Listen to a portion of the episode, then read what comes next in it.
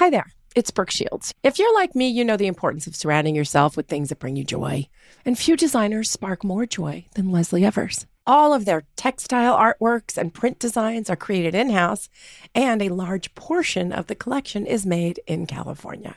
I love Lesley's colorful pullovers, and with a full range of accessories, there's something on the site for everyone. Lesley Evers offers free shipping on all orders. And this month, you'll receive a unique gift with every purchase. Go spark some joy at lesleyevers.com. That's L E S L E Y E V E R S.com. You don't put those inside of you, do you? This is a show about women. I mean, you do? Yes. Finally, a show about women that isn't just a thinly veiled aspirational nightmare. It's not hosted, not narrated. We're just dropping into a woman's world. I found out when my dad was gay when I was 10. We were in a convertible on the 405 freeway, listening to the B 52s. Looking back, I should have said, This is gay. This is already all gay.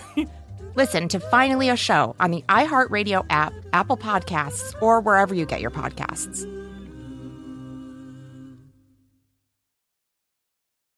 Fear of the unknown is the greatest fear of all, and for millions of Americans, there is no greater unknown than Alzheimer's disease. I'm Dana Territo, a writer and Alzheimer's advocate. On my podcast, The Memory Whisperer, I strive to calm your fears about the disease through thoughtful conversations with experts, care partners, and more. Action is the antidote for fear. Listen to The Memory Whisperer on the iHeartRadio app, Apple Podcast, or wherever you get your podcast. What do you do when life doesn't go according to plan? That moment you lose a job, or a loved one, or even a piece of yourself.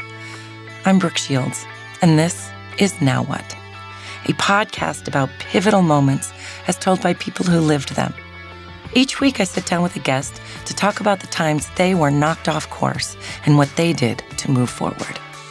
Some stories are funny, others are gut wrenching, but all are unapologetically human and remind us that every success and every setback is accompanied by a choice. And that choice answers one question Now what? What drug do you think I could use? Because I'm the worst drug yeah, I taker. Can tell. Like I I can't. can tell. I don't think you should take any drugs. I I just can't. feel like I mean, yeah. I want to, but I can't. No, I don't think you should. I don't think it's for everybody. Oh, I thought you'd have this great answer for me. no. No, but when I'm in New York next time, you and I are going to go for a drink and I'll give you a proper assessment. But I can just tell, I think your personality, certain personalities don't react well to drugs. And I feel like you, yours might be one of those. I'm literally the first time I ever smoked pot. It was with Judd Nelson, and we went to go see Dry White Season. And first of all, it was a bong, which I did not know how to use. I literally tried to get. Uh, uh, I tried to get my mouth around the whole thing. like that instead of putting my face That in, and he's so like, stupid, Brooke. Oh my God. Oh my God. I was like, I've never seen one of these. He's like, put your mouth in it, in it. Anyway, we get to dry white season and it's a packed theater. And I'm sitting there, and all of a sudden I start going, and he was like, never again. Never again will I smoke. Will you do yeah, anything any like any real drug user does not want to be around a newcomer. My next guest needs no introduction, but I'm going to try. Chelsea Handler is a comedian, a writer, a producer, a fellow podcaster. She's many things. We first met when I was a guest on her late night show, and I just loved how comfortable and fun she made that experience. Since then, Chelsea's done a lot. She's, she's done so many things, including her latest comedy special, Revolution, which is out now on Netflix. She's just a fabulous guest, and we had a blast catching up. I am grateful to her for sharing her incredible story and for being so open. And I hope you all enjoy this interview as much as I did. So here is Chelsea Handler. I thought that I was busy. I mean, I really, I was like, oh, I'm doing so many, I'm so busy. You are superhuman in what you do. It's amazing to me.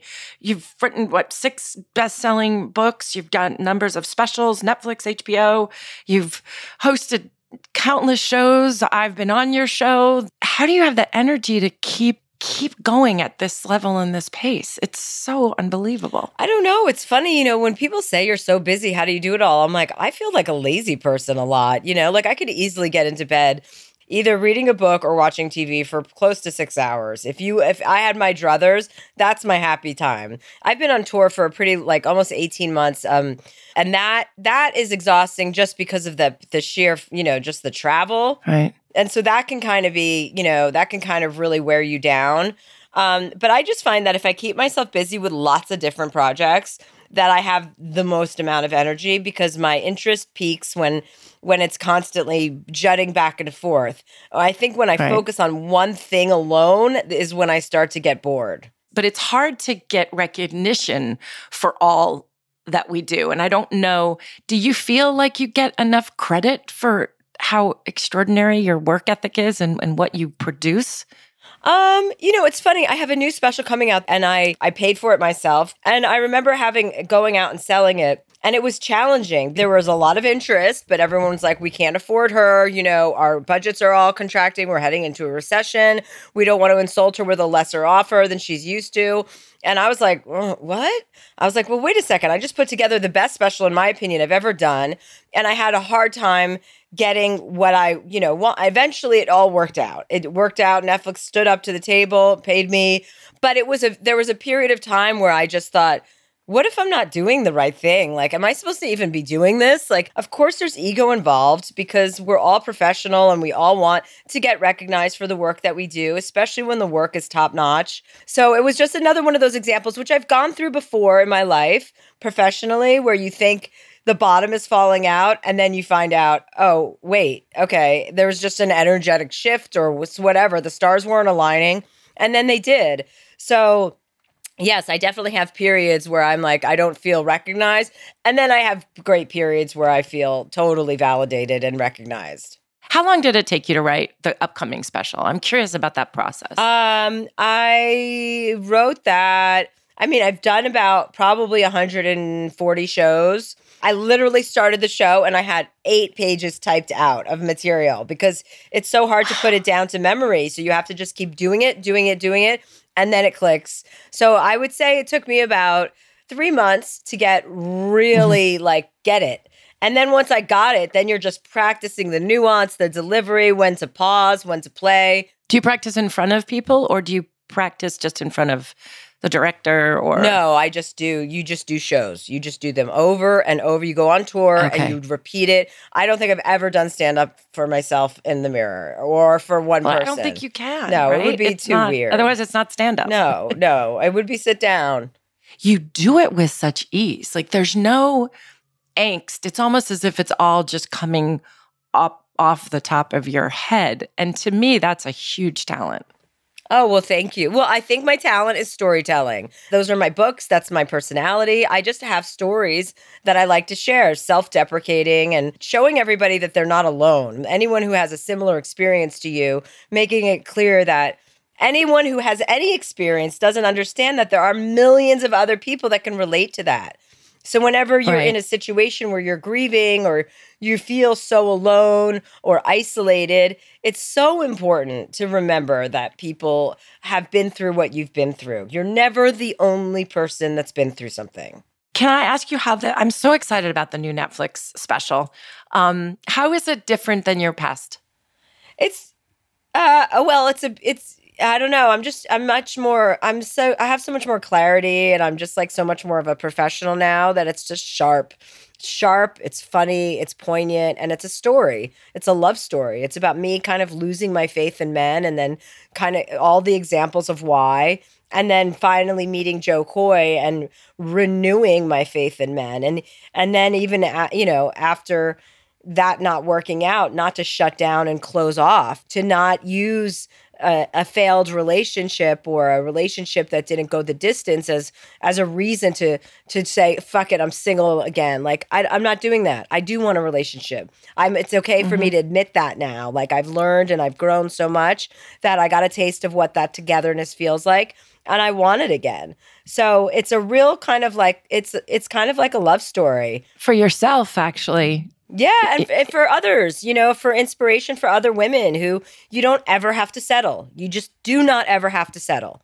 You have to have your standards at a certain level, and somebody will meet you there, and that will happen. Did you have comedy? Like, who are the com- comics that you liked? Oh, Bill watch? Cosby. so there you go. Oh. That was my favorite. Uh, that was a big whoopsie doodle. He actually once I was in Atlantic City and he and I were both performing and he called me, summoned me to his hotel room. This was Hmm. probably 15 years ago. And luckily I was with a crew of like four guys. Uh, my opener, my tour, tour manager, blah, blah, blah, a videographer, whatever. They were all men. And so I brought them with me to Bill Cosby's hotel room, and he was so pissed. She's like, he loved that. Who are these guys? I'm like, well, that's my opener. This is my videographer. This is da da.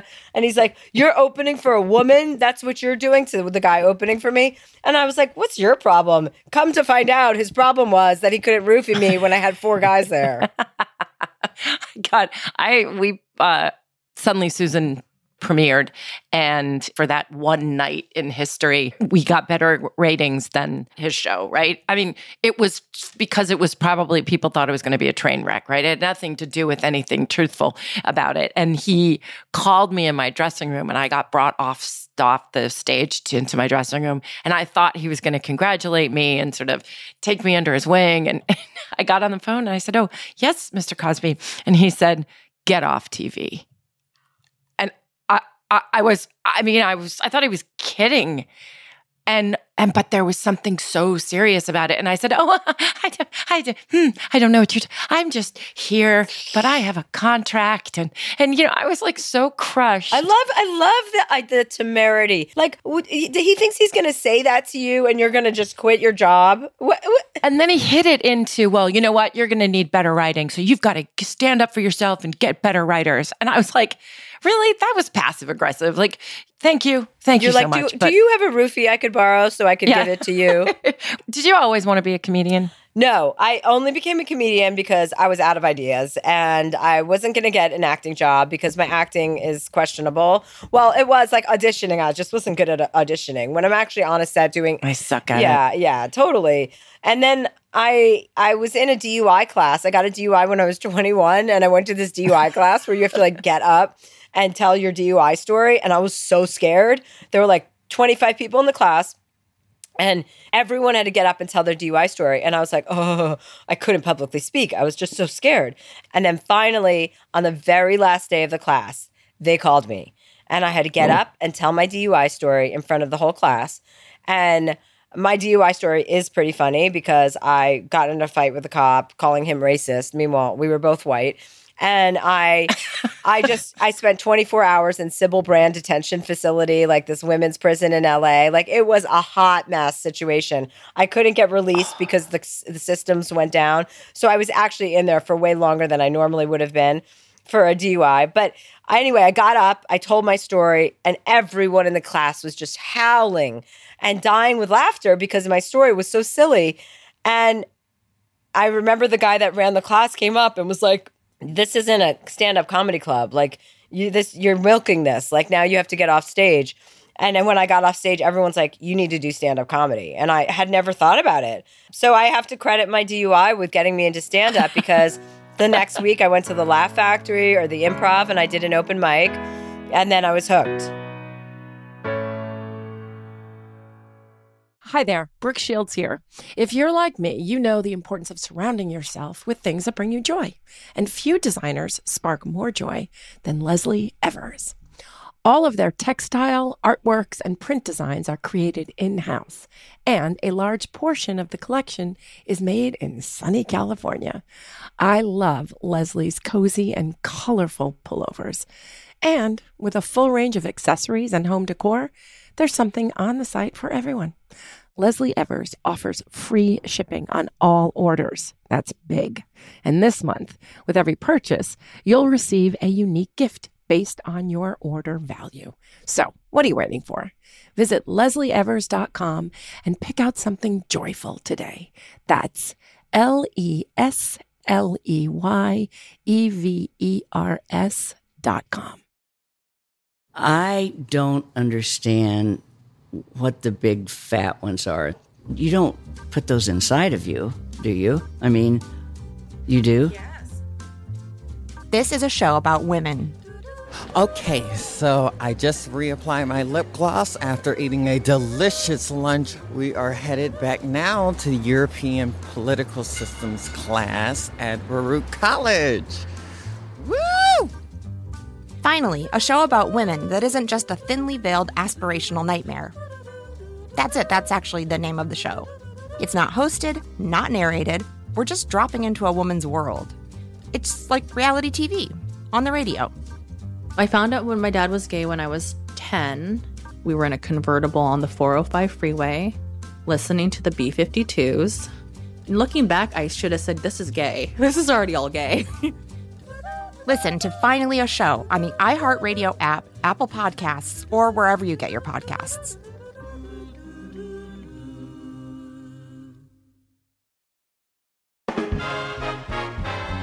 Good song. The Johnny Carson theme, right? Hey, who wrote that? Skip, who do you think? It's your buddy. Hi, everyone. I'm Paul Anka. And I'm Skip Bronson.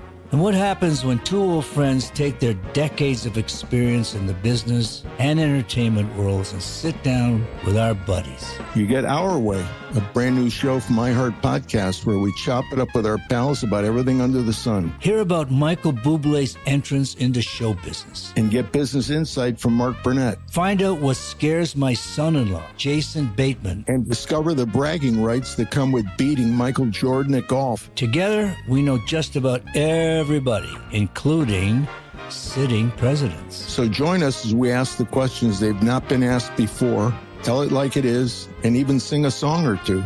This is our podcast, and we're going to do it our way. Listen to Our Way on the iHeartRadio app, Apple Podcasts, or wherever you get your podcasts.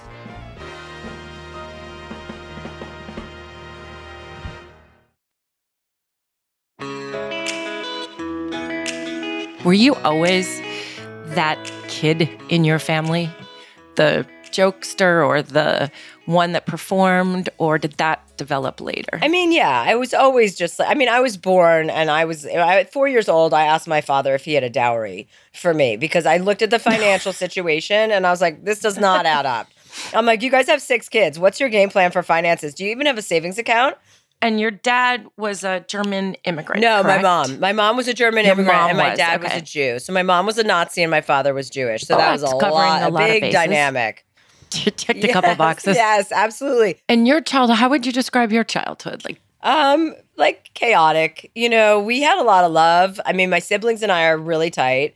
Um, our brother died when we were not when when I was nine. He was the oldest. I was the youngest. So that was traumatizing.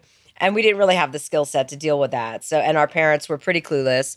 You know, we've always been pretty tight knit. We always stick together and we're always there for each other. My sister just got spinal surgery a couple weeks ago, and I went up there for two weeks to help, you know, play nurse. And my whole family's like, mm, Chelsea, like, are you really the right person to go up there? Like, you're not that good at that.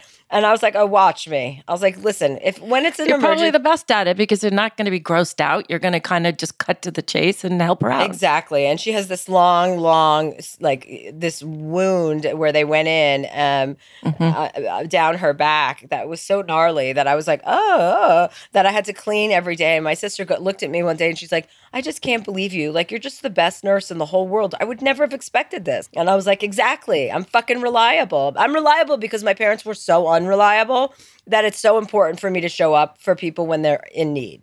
Would you say when your brother died, that was the sort of the first and most significant now what moment in your life? Yeah, for sure. Be going to therapy was probably the most significant part of my life uh, in addition to that because I that helped. And that was later, right? Yeah, that was when I was like 40. But to be able to unpack it and have and, and gain a self awareness about why my behaviors were a certain way and why I acted a certain way, that was a big, huge moment for me. And it took about a few, you know, it took a few years to like absorb all the information that you learn in therapy, absorb about because you you learn it and then you have to apply it to your life. Right. And then you don't want to lose the good parts of yourself. So it's a very interesting dance after you do deep analysis. You're like, okay, now now what? No, no, it's hard to know who you really are anyway if if who you are that day has been defined by past Exactly. trauma. Exactly. So you're like, well, who would I be if my brother didn't die? Would I even be like a celebrity? Would I have been driven to get this much attention? Would I have been interested in getting myself to be, you know, seen and known and heard? I mean, I wonder, you know. And as a 9-year-old though, how did you did you have any form of processing this huge loss at 9? No, no, not at all. I mean, I just remember seeing my mom and my dad fall apart at the seams because that was their firstborn. I had never seen my father cry. I mean, we all just kind of went to our respective corners and grieved. And, you know, in, in Judaism, we sit Shiva, and there were people coming to our house all week long with roast beef and corned beef and pastrami. And I remember watching all of these Jewish people eat pastrami sandwiches, thinking, what, what kind of fucking mourning is this? This is so weird. And I remember my uh, learning that my mother wasn't Jewish. I had thought my mom was Jewish my whole life until I was nine. And then I remember because they were talking about burying my brother with my rabbi. And they were like, well, we can't bury, we can't buy a plot in a Jewish cemetery unless Rita converts, Rita, my mother. And I was like, converts? I'm like, isn't mom Jewish? And my dad's like, no, mom's Mormon. We'll talk about that later. And I was like, what's Mormon? And then I read the Book of Mormon and I was like, oh, okay. I'm, this is ridiculous. I'm like, I'll obviously stay, I'll be Jewish. But I was bat mitzvah. I was raised Jewish. Like, I went to Hebrew school. Like, I am a Jew. I don't really practice Judaism. I'm not that into any religion, quite frankly. Mm. But it's the one religion I actually identify with if I had to choose one as being a Jew. Every time I go to, from the time I was a little girl, go to a bat mitzvah or a bar mitzvah, I always asked my mother if we could convert. I always did. I said to my mom, I'm like, Mom, this feels much better than than all of the stuff that we that we learn in Catholicism and and I, I feel good about myself in this environment. I don't feel good about myself in you know getting Sh- catechism and yeah, and all shamed that every single day. just shamed and then the the confession and the I mean my whole life was built around being guilty and and confessing and um do you think you grew up too fast? Uh, I wouldn't say too fast, but I grew up pretty quickly. Like I, I remember taking a plane ride, my very first plane ride, with my mom and like two of my brothers to Los Angeles from New Jersey. I had never been on a plane. I, we walked past the first class section, and I was like, "Who are these people? Like, these are my people." And my mom's like, "Oh no, honey, we're we have six children in our family. We're never flying first class. That is not something we can ever afford." And I looked at her and I was like, "Speak for yourself, bitch," you know. And I came home. I was 10 years old, but when I was 10, I looked like I was 15. I started my own babysitting company where I was babysitting for kids that were older than me. I had a 14 year old client who I babysat for the entire summer when I was 10. And when I came back from that trip, I had $3,500 saved. And the next time we flew to California, I was 13 years old and I bought a first class ticket through a travel agent that lived down the street from us. And when we got on that plane, I saw my seat 2A. I was like, I sat down. I'm like, I'll see you guys at the end of the flight. And my mom was like, What are you talking about? This isn't funny. I'm like, No, it's not funny. If you think I'm flying coach, you're wrong. These are my people. Oh wow, that's kind of in- incredible. Were you the only one in your family? There's six of you that sort of had that independence. Well, we're all pretty independent, but I definitely had like my sights set on a bigger life. Like I didn't want to be dependent on my uh, on a man. My father and my mother's dynamic was not acceptable to me, and I also felt like betrayed by my brother when he died, and I felt abandoned by my father after my brother died because of the way my bro- my father fell apart after that. It was almost like he had no other children, you know. So I, I Oh. definitely had this thing about like not trusting men and not wanting to be dependent on men. And, you know, that was another thing I had to unpack during therapy. Like, I was so closed off to relationships because I'd have these stupid judgmental barriers. Like, you, you know, if somebody wore an Hermes belt, it was over. If somebody's, if I saw a man in flip flops, that was over. Or if I saw a pinky ring, I'm like, oh my God, boner killer. No way can I have sex with this person. And I had all of these like silly materialistic barriers to protect and preserve my independence and my safety. And uh, only through therapy did I understand that you know that that what that was about and how to let it down or like you know let it break away so that I could be in relationships with men and not have you know crazy expectations. When did boys sort of come into the picture as boyfriends? Oh, early. I was like, I was getting, I was sexually active when I was like 13, 14 years old. Like, I had a lot Did your of. mom talk to you about it? Did No. Did anybody? no talk one it? talked to me about anything. You know, my parents were just so ill equipped at that. I mean, when I got my period, like, no one had told me about that either. So, Yeah, me neither. I mean, my sister brought me a maxi pad. She's like, okay, here, you can put this in. And she's like, or this is a tampon. I'm like, a maxi pad? You want me to put a maxi pad in my underwear and then just walk around with blood floating in there? I'm like, gross. I'm like, give me the tampon.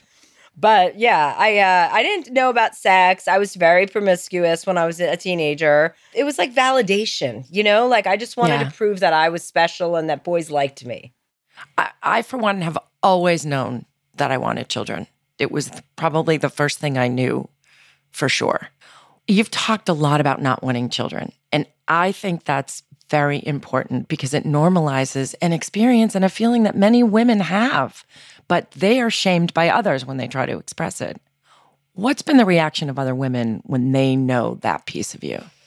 Well, I think it's I think it, the reason why I'm so loud about it is because of the reaction from women who feel like, "Oh my god, I don't have that feeling. I don't have that that biological clock ticking. I don't feel that way," you know?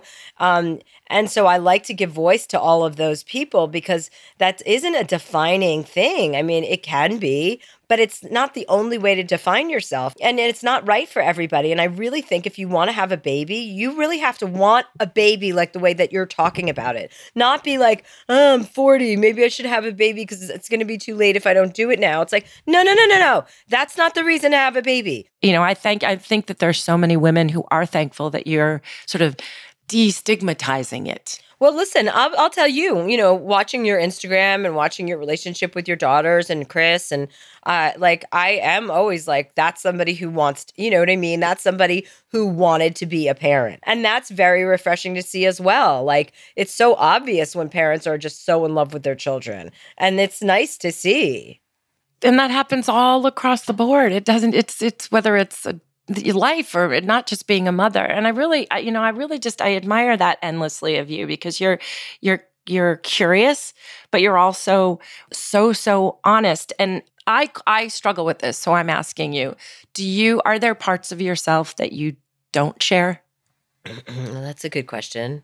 Parts of myself that I don't share, I'm sure. I- I mean, I try and be mindful of the people that are in my life that don't want the exposure that I bring to the table. Like, you know, I mean, except for my family, they're just fucked no matter what because I'll just kind of constantly drag them, whatever's happening.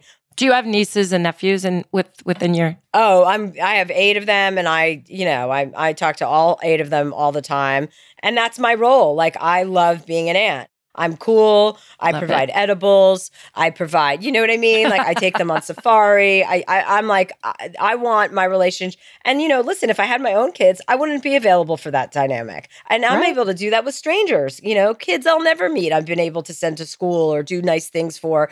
So I feel like you know that's another advantage. You know, for the women out there that don't feel compelled to have a child, there's so much you can contribute without having them to other children.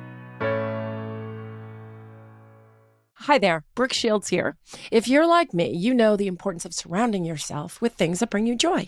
And few designers spark more joy than Lesley Evers. All of their textile, artworks, and print designs are created in house, and a large portion of the collection is made in sunny California. I love Lesley's cozy and colorful pullovers. And with a full range of accessories and home decor, there's something on the site for everyone. Lesley Evers offers free shipping on all orders. That's big. And this month, with every purchase, you'll receive a unique gift based on your order value. So, what are you waiting for? Visit lesleyevers.com and pick out something joyful today. That's L E S L E Y E V E R S dot com.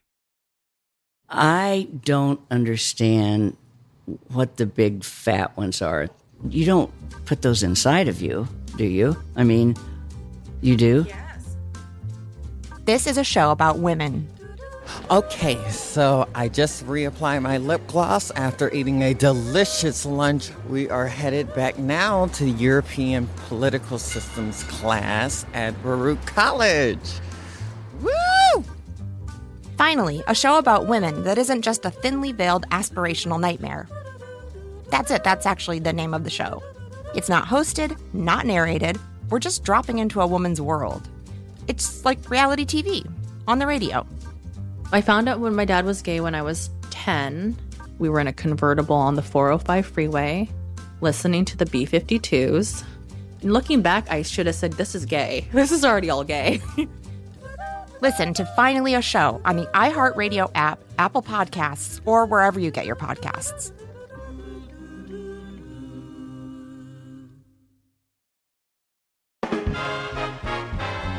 Good song. The Johnny Carson theme, right?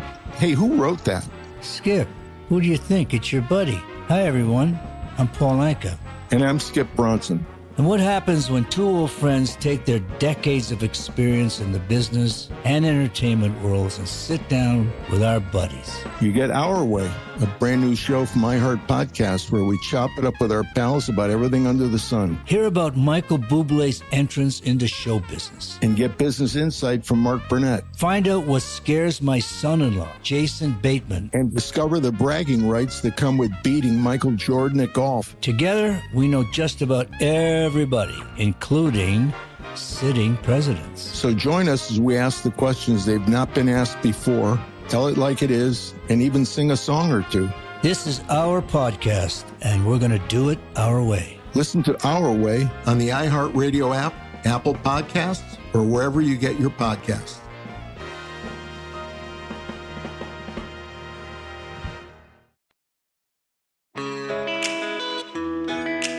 When I look back, I mean, that's why I really wanted to do this show is because I'm so fascinated by people's now what moments, whether, whatever it is at the time. Were there other now what moments past that first very, very important one? Yeah, I had a I have had a few big ones. Like when I left my Netflix show, that was a pretty seminal moment in my life because I was so upset about Trump being president, so upset.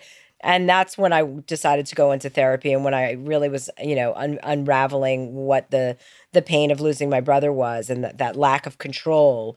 And you know when the rug gets slipped you know pulled out from underneath you which is basically how i was equating the trump presidency. Like wait wait wait this wasn't supposed to happen. Now what? What where how do we handle this?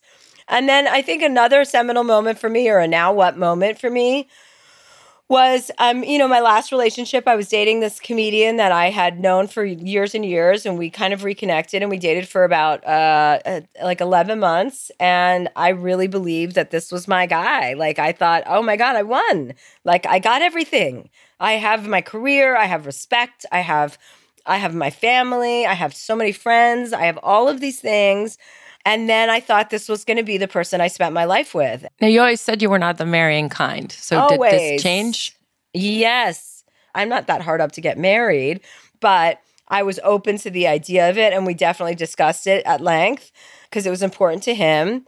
Um, and then, you know, towards the end of the relationship, it just became clear that this was not my person. What happened, do you think? Like, what? I mean, what I just discovered some stuff that I mean, not discovered. There was just some behaviors that I that we couldn't agree on, and I was like, I I, I would. It was a. It, it felt to me like I would have to abandon myself, which maybe I would have been okay to do if I were twenty or twenty five, but I wasn't willing to do that. No matter how much I loved this person, and I loved him so much. I was not going to abandon myself. I was like, I'm, I'm not going to change this behavior. I'm not going to change the way that I behave in order to make you feel more comfortable. I'm not doing that. And I had to walk away from something that I really believed was going to be a forever relationship. And so that was uh, difficult. But that's brave by the same token. I mean, did you think you were being brave? Yeah, I mean, I was in I was in a lot of pain, but I I just it was unacceptable. Like I just I said this is you can't this can't happen. It- our relationship just devolved and we both could not agree on a situation or uh several situations and I thought, you know, therapy could help. It did not. And I exhausted any avenue I could think of and then I just realized this is futile. And yet he directed the current. Yes, yes, he directed Netflix my show. new Was this after you broke up? No, it was right before we broke up. Because you do seem to have like a superpower of staying friendly or at least of coming back to being friends with your exes. I don't know. I wouldn't say I'm good at that. I mean, I am now, like, as a, you know, after therapy, I understand, like, there's no reason to be angry at anybody when something doesn't work out. You just have to understand things don't work out sometimes, and there's no reason to have vitriol about it. But yeah, walking away from him was was one of the most di- difficult things that I've ever had to do. Are you still in contact with each other? Or? I haven't spoken to him in a while, no. But No. I I just uh I mean there has to be some accountability. You know what I mean? Like from him for uh, about what happened because it was just ridiculous. And uh you know, and we I don't think we can have a friendship until there's some accountability and some responsibility taken. Do you think that you know more clearly now what you're looking for in a relationship? Yes, I need somebody a who reads books and reads the news and cares about global affairs. That that is a major which I never thought was like the most important thing, but I'm so about that. And it's not fun to be to reading the paper and not be able to discuss that with someone. Like a thirst for knowledge, a thirst for growth. I you know, there's nothing. I remember I dated this guy once and I walked out I came home one day. He was visiting me and I walked outside into my backyard and he was just reading this Bell Hooks book. And I remember going, oh my God, this is the hottest thing I've seen ever. Like, I fucking love when men read and then they read about women. It- I get it. I do. I do understand. I mean, I think I spent so long kind of making that list together of those things that I wanted the person to be. You know, I mean, I, I my first husband was someone who didn't want to do any of that, and it was a place of insecurity for for him. You know, and Well, listen, there there's more to the world than your career, A. Like my career has always been the most prominent part about my life because I'm not married and I don't have kids, but it's definitely not all of my life. I have such a thirst for knowledge and for travel and for making sure that this is not the only definition of me. and has your stand up changed? You think over the years has your stand up consistently changed?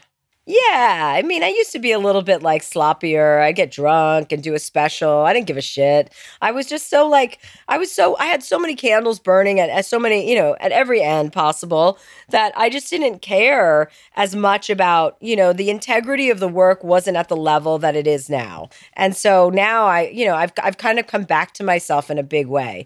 I understand what my purpose is and that I have a very strong voice and to use it for good, not to just use it for personal gain. Would you ever? Would you ever host another talk show? Oh yeah, yeah, I'm down. I, I mean, I'm in discussions to do that right now. So I, I mean, I, I want, yeah, I want to return to that. You know, that's. I want. We want you to return. Thank you. We want you to return, and I think that would be a great thing. Um, if you were to look back at your life, what would you say the through line is?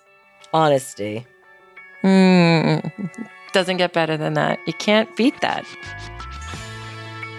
That was Chelsea Handler. And if you want to hear more from her, go watch her latest comedy special, Revolution. It's out now on Netflix. As for us, and now what? We are going to take a break for a few weeks, but we'll be back early next year with a fresh batch of incredible episodes for you all. Happy New Year. Thank you for listening.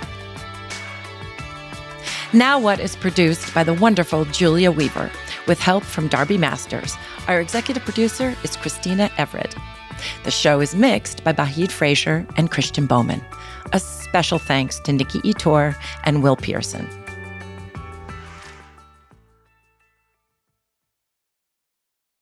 Hi there, it's Brooke Shields. If you're like me, you know the importance of surrounding yourself with things that bring you joy. And few designers spark more joy than Lesley Evers. All of their textile artworks and print designs are created in house, and a large portion of the collection is made in California.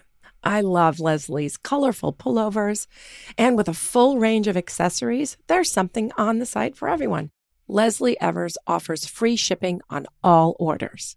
And this month, you'll receive a unique gift with every purchase. Go spark some joy at lesleyevers.com. That's L E S L E Y E V E R com.